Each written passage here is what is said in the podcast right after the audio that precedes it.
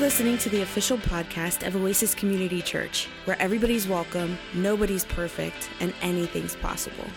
If you'd like to learn more about Oasis, request prayer, or get in touch with a pastor, visit our website at oasischurch.org. Enjoy the podcast.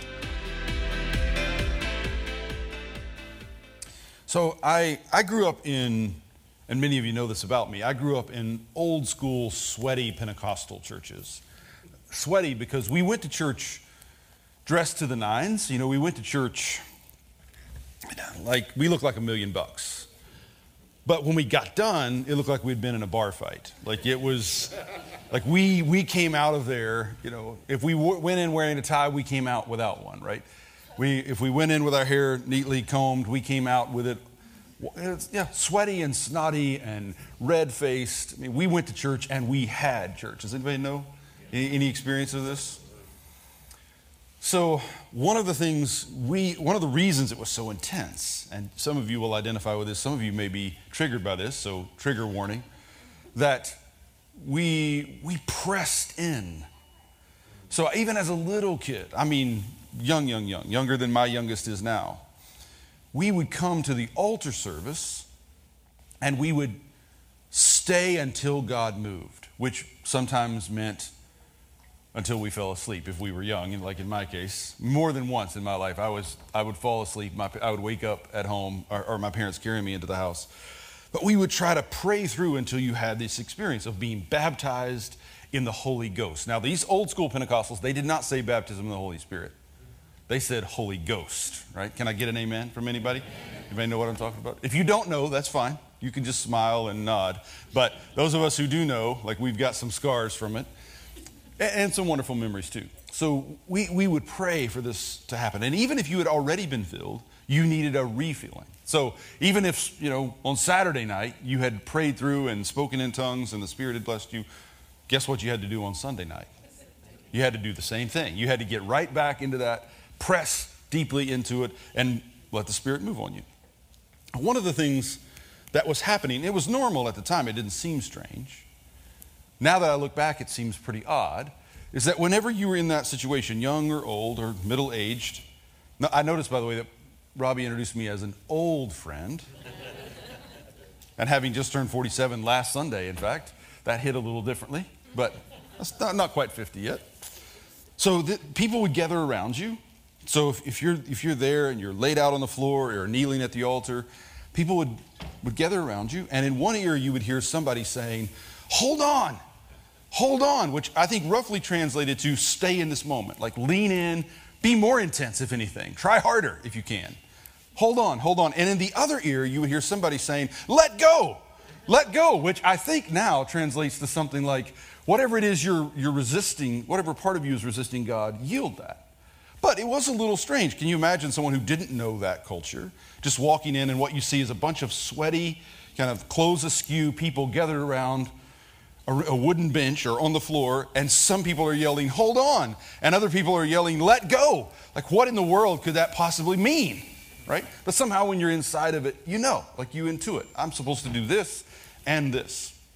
But now that I'm, I'm somewhat removed from that, I mean, somewhat removed, I mean, I still consider myself a Pentecostal. I still am open to the move of the Spirit. It's not quite as dangerous to go to church now as it used to be, thankfully.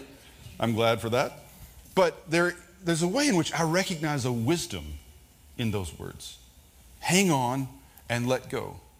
And that somehow the whole of the spiritual life, the whole of the life God has called us to live, is the playing out of how to hold on and when, and how to let go and when. When do I hold? When do I release? When do I cling? And when do I yield? When do I press in? And when do I step back? And that's what I think the story, the reading we heard today, the story of Moses, gives us. It maps the way in which God draws our lives out. This is what the name Moses means drawn out. The way in which God draws our lives out and then weaves us together. The, the whole of your life is, is like a fabric. It's something, it's a tapestry God is weaving. And to do that, He's got to stretch you out over time. And that may be a few years, it may be decades, for some of us, it may be many decades, but God stretches your life out. And then through the course of your life, you're having to let go and hold on as God weaves your life together. You see that image?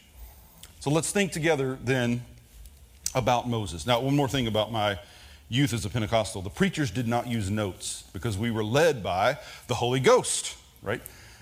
I remember one of the first times I preached outside of my home church. I was, I think, 16, something like it, 15 or 16. They let me preach way too soon. Like, like probably shouldn't be allowed right now, but I certainly shouldn't have been allowed at 15 or 16. And it, I mean, we're family, so it's safe here. But the, I'm, I'm speaking outside of my church for one of the first times, and I used notes because I wanted to do well. And people got up and left because they saw that I was using notes, right? So you don't need to leave today. No notes, right? You're, you're safe. You can stay here. And I won't force you to seek for the Holy Ghost at the end of this either, right? Like we'll, we'll come to the table instead. All right, but here's, here's what I want to do I want to talk for just a few minutes about the story of Moses as a kind of pattern of letting go and holding on.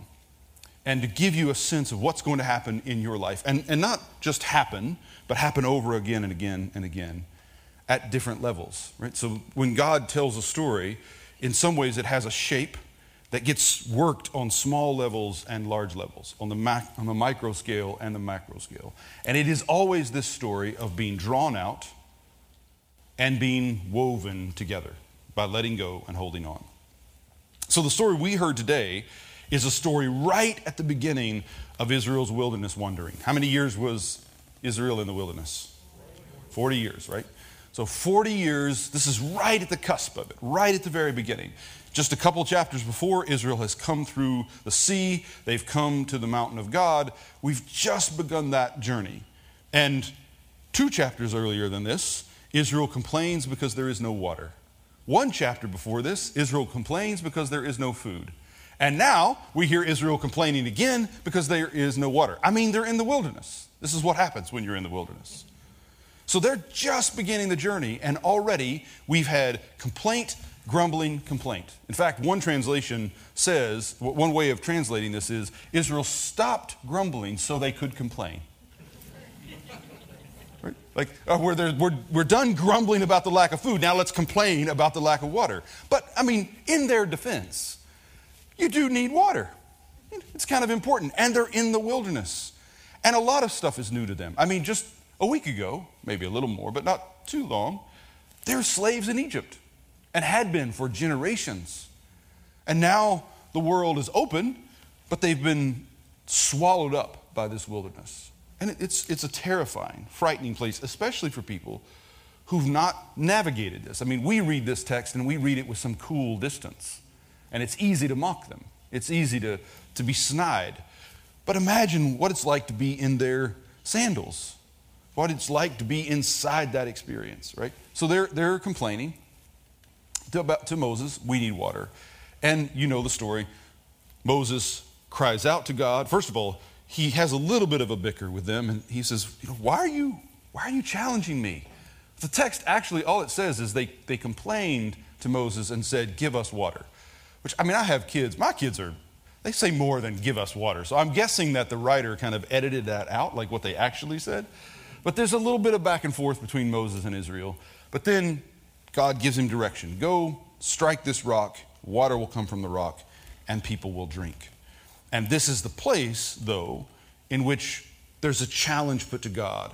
Is the Lord among us or not? Right, so that's, that's the first story. If you go to the very end of the wilderness journey, the last little bit, we get that exact same story again. That exact same story again. This generation that had the water from the rock in the first case has died off. And now their children are stepping into those roles. And at the very end of those 40 years, Miriam dies. She's the first of those three Miriam, Aaron, and Moses who will die.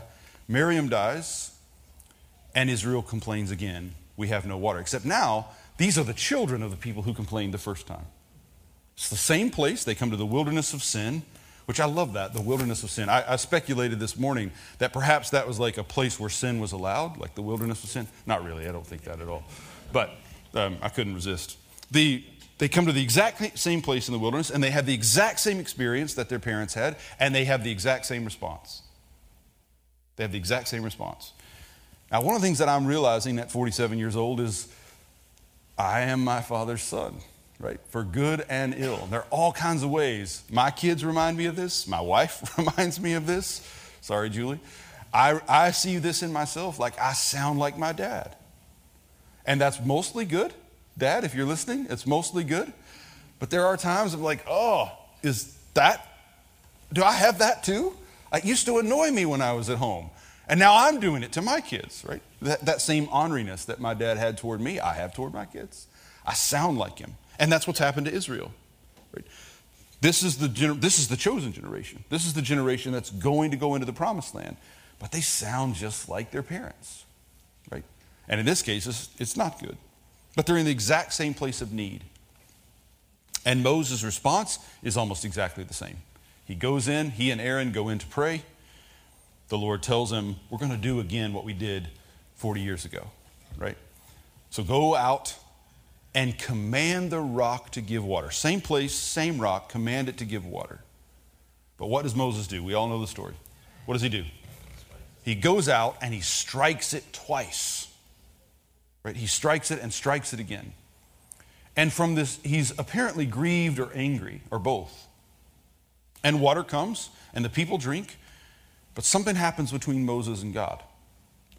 And what does God say to him? Because you did not honor me in the presence of the people, you will not be able to enter the land. And it's this, it's, it's, it's a bit shocking, right? That, I mean, I'm here, let me speak on behalf of Moses. I mean, it's a little annoying to have led these people for 40 years back to this place, and now the children are saying the exact same thing that the parents said. It's, it is, I can see where he would be annoyed, where he would be put out. One, put out with them. Two, God, can't you just get us through this already? Why do you need to put me on trial in front of all of them? But he doesn't speak to the rock, he strikes it, strikes it twice. It's probably because, it's, you'd have to, it's Numbers 20 if you want to read it on your own. It's probably because Moses is not dealing with his grief. His sister dies, and no one mourns for her. In fact, when Aaron dies, no one mourns for him. Miriam dies, there's no mourning. Immediately, the people complain for water. And so Moses is in a vulnerable place, right? Not only is he having, he's an old man now, not only has he been dealing with these people all of his life, the last 40 plus years of his life, but also he's dealing with their children now, and they're turning out to be no better. And his sister has just died. And he's, again, he's an old man. I don't know, not every old person becomes cranky. My grandparents became sweeter, but I mean, there are some folks that get a little crankier. And I think that might be some of what's at play with Moses, too. But he loses his place in the promised land, or seems to. Now, what's happening there in that stretching out, the letting go and the holding on. So before, before we kind of see how it ends, let's go back to the beginning. I told you already, Moses' name means drawn out. And you remember who draws him out? Pharaoh's daughter. It's striking that at the beginning of Exodus, it is Egyptian women. Almost certainly the midwives are Egyptians. And certainly Pharaoh's daughter is. It's Egyptians that save Israel from themselves and save Israel from the Pharaoh. It's these Egyptian women, these African women, who save Israel from Pharaoh on the one hand and from themselves on another. And he's drawn out. Pharaoh's daughter draws him out of the water, and that's why she names him, she gives him an Egyptian name, Moses, the one who's drawn out. And then almost immediately, I mean, we, there's a bit of an exchange between her and Miriam that connects back to Moses' mother we don't know, though, exactly what kind of relationship Moses had with his birth family. We don't know. The text doesn't tell us, and there's all kinds of speculation in the tradition, but the text doesn't tell us about what Moses knew about the fact that he's a Hebrew, that he belongs to those slave people, how much time he has with his mom, who's the nurse for him. As far as we know, he grows up speaking the language of the Pharaohs, dressing like a Pharaoh, for him, this is his family. He has some sense of it, though, somehow, because when he's 40 years old, he steps out and sees the oppression of his people. Now, what we don't know is when did he learn that these are my people? Did he know all of his life and struggle with it? Or did he step out suddenly as an adult and know this is This is who I am. We don't know. But he does know. Somehow he steps out, he sees the oppression of his people, and you remember what's happening, right? There's a fight between an Egyptian and a Hebrew. And what does Moses do? Do you remember?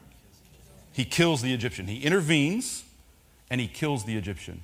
Now, what the writer is doing, what the writer of Exodus is doing, is drawing us an attention to the fact that what happens outside of Moses is a mirror of what's happening inside of him. That there's an Egyptian and a Hebrew fighting inside of Moses. And when he steps out and sees that conflict, his instinct is to kill a part of himself, to destroy the Egyptian in himself. And again, it's not hard to imagine if you've grown up moving in both of these worlds, but worlds that are opposed to each other. I mean, in some, in some places, in some cultures, you can hold all that together. But if you are a son of Pharaoh and a son of slaves, you can't hold those two things together. You can't live in the plantation house and be one with the people in the fields at the same time. You can't hold those together. And so he's deeply conflicted, and he kills the Egyptian, kills the Egyptian outside of him, tries to kill the Egyptian inside of him. But what happens the very next day? He goes back out. Notice he went back home for the night. The next day he goes back out, and what does he see? Anybody remember? Two Hebrews fighting. Two Hebrews fighting. And when he goes to intervene and says, Why are you fighting each other? You're family. You're one. What do they say to him? Will you kill us as well? Right? So, what is he learning? You can't run from this conflict. You can't kill this. It, God can integrate it, but you can't destroy it. The conflicts that are in you and me, they either are resolved by God or they destroy us. But we can't save ourselves from them. You kill the Egyptian in yourself, and the conflict will start again the next day. There is no way for you or for me to solve the conflicts that are in us because of who we are, because of the histories we've lived, because of who our parents were, because of the world we grew up in. Like only God can draw that together. And so the story of Moses' life from that 40 that moment at his 40th birthday all the way to the end, the next 80 years, is the story of God resolving those things, drawing them together, weaving it together so that Moses is able to be Moses, the son of the Pharaoh's daughter, Moses, the man of power, Moses, the leader, and Moses, the slave, Moses, the son of Abraham, Moses, the Egyptian, Moses, the Hebrew. God weaves them together. But it takes 80 years, and it takes Moses constantly letting go and holding on, letting go and holding on.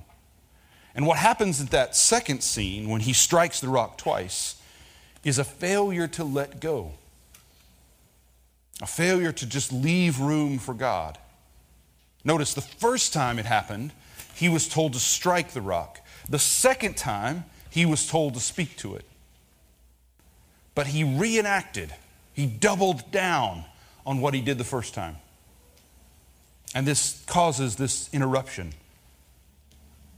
And it's at that point, so this is Numbers 20, from this point on, Moses and God are in a back and forth. God, will you change your mind?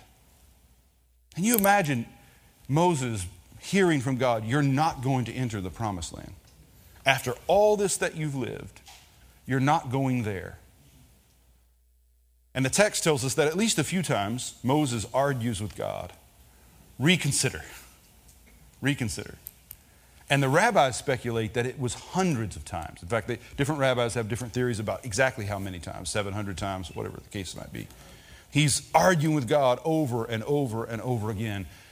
God, give me a second chance or an eighth chance or whatever number of chance this happens to be. But it doesn't happen. The very, very end of his life, 120 years old, what happens with Moses? He goes up on the mountain. He goes up on Mount Pisgah, which is the peak of Nebo. He looks into the land and he dies. He dies actually at the kiss of God. Like the word of the Lord takes his life and the images of God. You know how in the beginning God breathes into Adam the breath of life? In Moses' case, he breathes it out of him, face to face. Now, I'm going to come back to Moses in a moment. Dietrich Bonhoeffer, the day he found out, or within a couple of days of finding out, that he was not going to be released from prison. You remember, he's in prison. He's hoping to either escape, there is a plan for him to escape, or to be released. Because there's no proof that he was a part of this plot, this larger conspiracy against Hitler. But then he gets word that there has they that Gestapo has found proof. They found the documents that prove his name was on the list. He's one of the people who, who were involved in this larger conspiracy. We don't know exactly what his involvement was. He might have simply been a chaplain to this larger conspiracy. We don't know how much he knew, but he was on the list. Now the Gestapo can prove it. He knows he's not getting out of this prison. You know what he did? He wrote a poem about the death of Moses.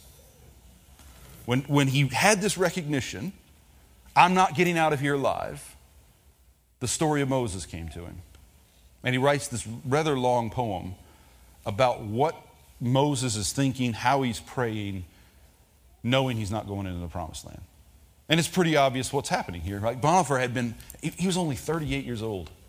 38 years old. He's anticipating being there for the rebuilding of Germany, for the renewal of the church on the other side of Hitler. And now he knows, I won't be there. I'm not making it there. So he turns to the story of Moses. About 20 years later, Martin Luther King Jr., the night before he was killed, stood up in Memphis, Tennessee. You know the story. And he says at the end of his speech, I've been to the mountain. I've been to the mountain. Now, what's striking is that in the course of that last paragraph of, of King's speech, he says the mountain, but he really means two different ones. Mine eyes have seen the glory. That's the Mount of God. That's Mount Horeb, Mount Sinai. That's the place where Moses sees God's glory, where Moses comes down with his face shining. Mount Nebo is the mountain where Moses looks into the promised land. And in that final word, those two mountains have become one. They have been woven together. In King, those two mountains are one mountain. So as he stood in Memphis, a city named for the capital of Egypt, speaking on the behalf of workers who were exploited, on the behalf of people who were being treated like slaves. He became Moses. I may not get there with you, but I've seen the promised land. Mine eyes have seen the glory of the coming of the Lord. What's happened?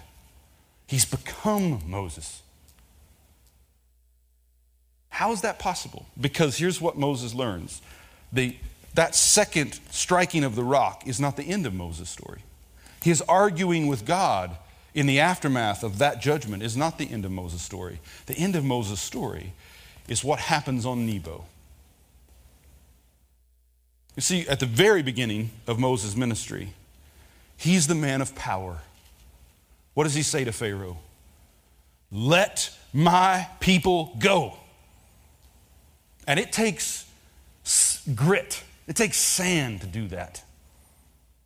To stand in the face of the most powerful man in the most powerful court in that world and say, Let my people go or else. I've heard Robbie preach about this more than once, and I love it. That Moses does not say to Pharaoh, Let me bring water to the slaves. He does not say, Let me help take and ease some of their burden. He does not try to provide some comfort to the slaves. He says, Let my people go. And we need some of that grit. We need some of that intensity, that grip that insists, I'm not going to let go until you bless me. And one of the things that makes Moses Moses is that he will stand there and fight if he has to, even with God. When God says to him in the midst of the wilderness, I'm done with these people. I'm going to destroy all of them and start over with you. Moses does to God what he had done to Pharaoh. No, let my people go, and you go with us, or we're not going. I'm not going if you don't let us all go, and if you don't go with us. You've got to have that in you. You've got to have that in you. You've got to have enough fight in you that whenever comes adversity comes against you, you don't wilt in the face of it in the face of sickness, in the face of judgment, in the face of critique, in the face of just circumstances. You got to have some of that in you. I'm not going to let go until you bless me. Let my people go. You got to have that. But, but, the faith it takes to say to Pharaoh, let my people go, is nothing compared to the faith it takes to actually let the people go. Because standing there, confronting Pharaoh, Moses is the leader of Israel. They're his people. Standing there facing God, Moses has Israel. They're his people. But now, he's got to realize they're going to reach their promise without me. And it takes so much more faith to be open handed than it does to be closed fisted. There are times to be closed fisted. There are. But this is so much harder than this. And it takes so much more faith. John the Baptist, it takes a lot of faith to say, This is the Lamb of God. It takes a lot more faith to say, He must increase and I must decrease. And part of the weaving together of our lives, especially as we get closer and closer to the end of it, is that in the beginning, there's a lot more holding on than there is letting go. And at the end, there's a lot more letting go than there is holding on. And when Moses lets the people go, now, interestingly, in Deuteronomy, we don't, we're not told that Moses says a word. I love this about the text. When Moses goes up that mountain for the last time, he's been arguing with God nonstop. But that last day, he doesn't say a word. It's just him and God on the mountain, and he's looking into the future. And he doesn't have to say a word because he sees they're going to get there. I may not get there with you, but you're going to get there. And he lets them go. Stunning thing is, this same pattern plays out in the life of Jesus.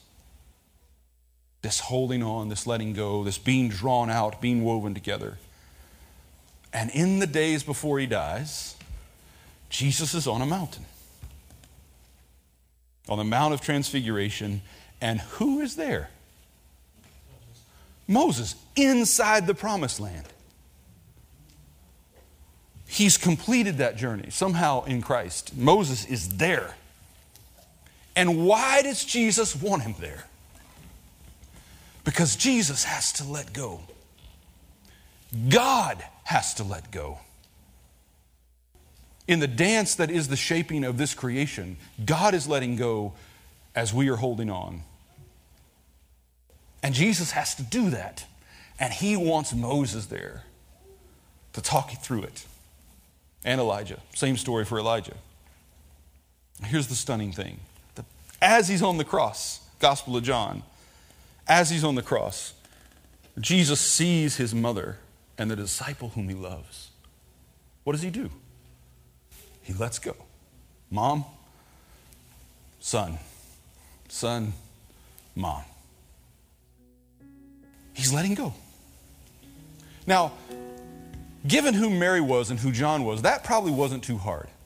I mean, he, he can trust John and he can trust his mom. You know, the thing that's really remarkable is that he trusted himself and his word to Peter. Now, that's letting go.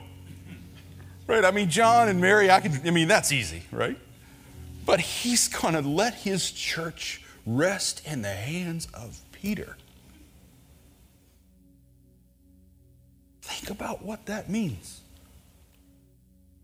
Think about the absurdity of God and how much you mean to Him, and He's entrusted you to this right now to me, to Robbie, to this team.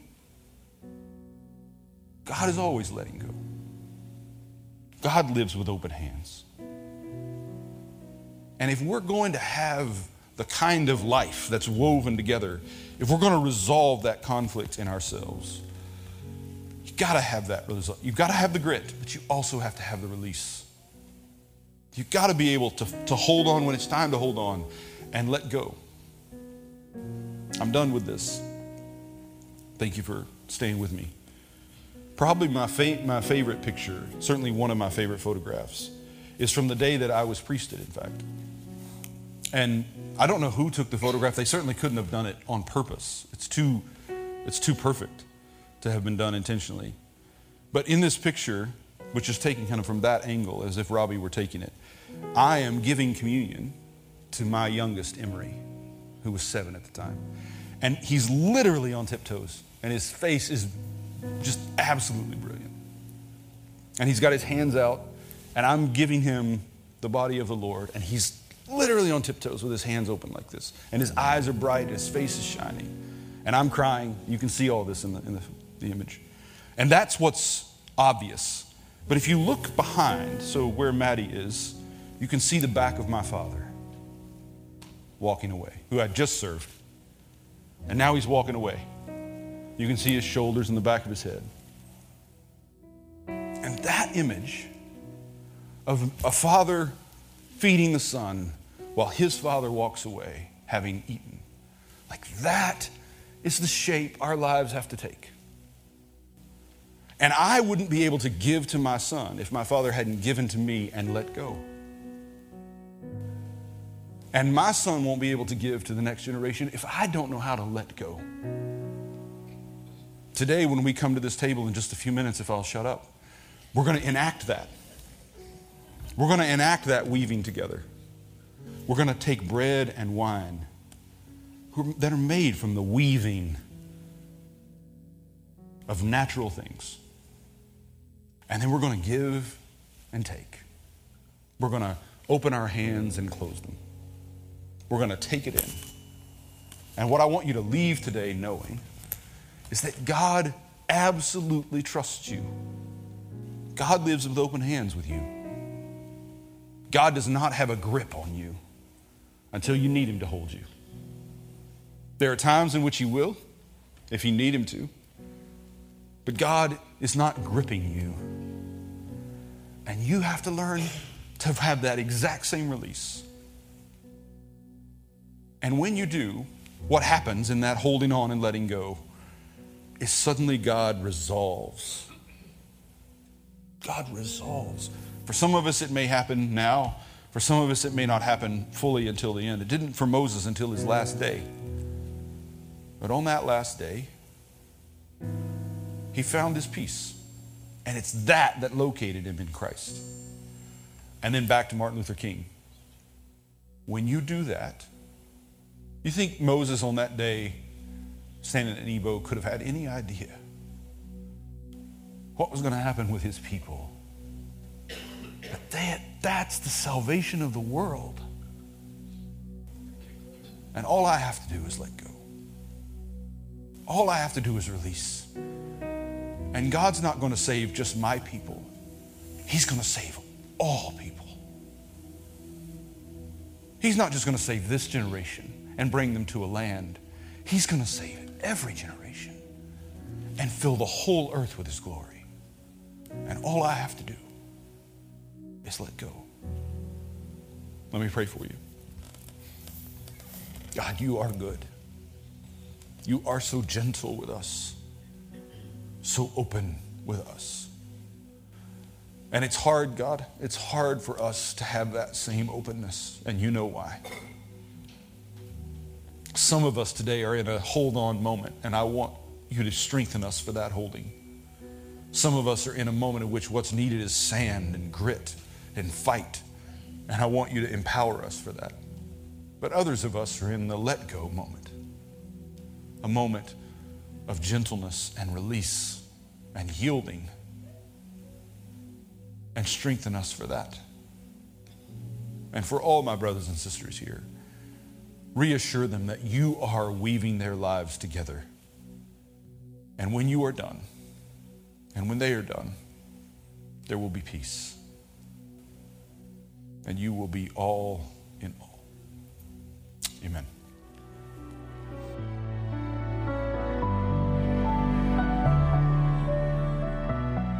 We hope you were blessed by today's podcast.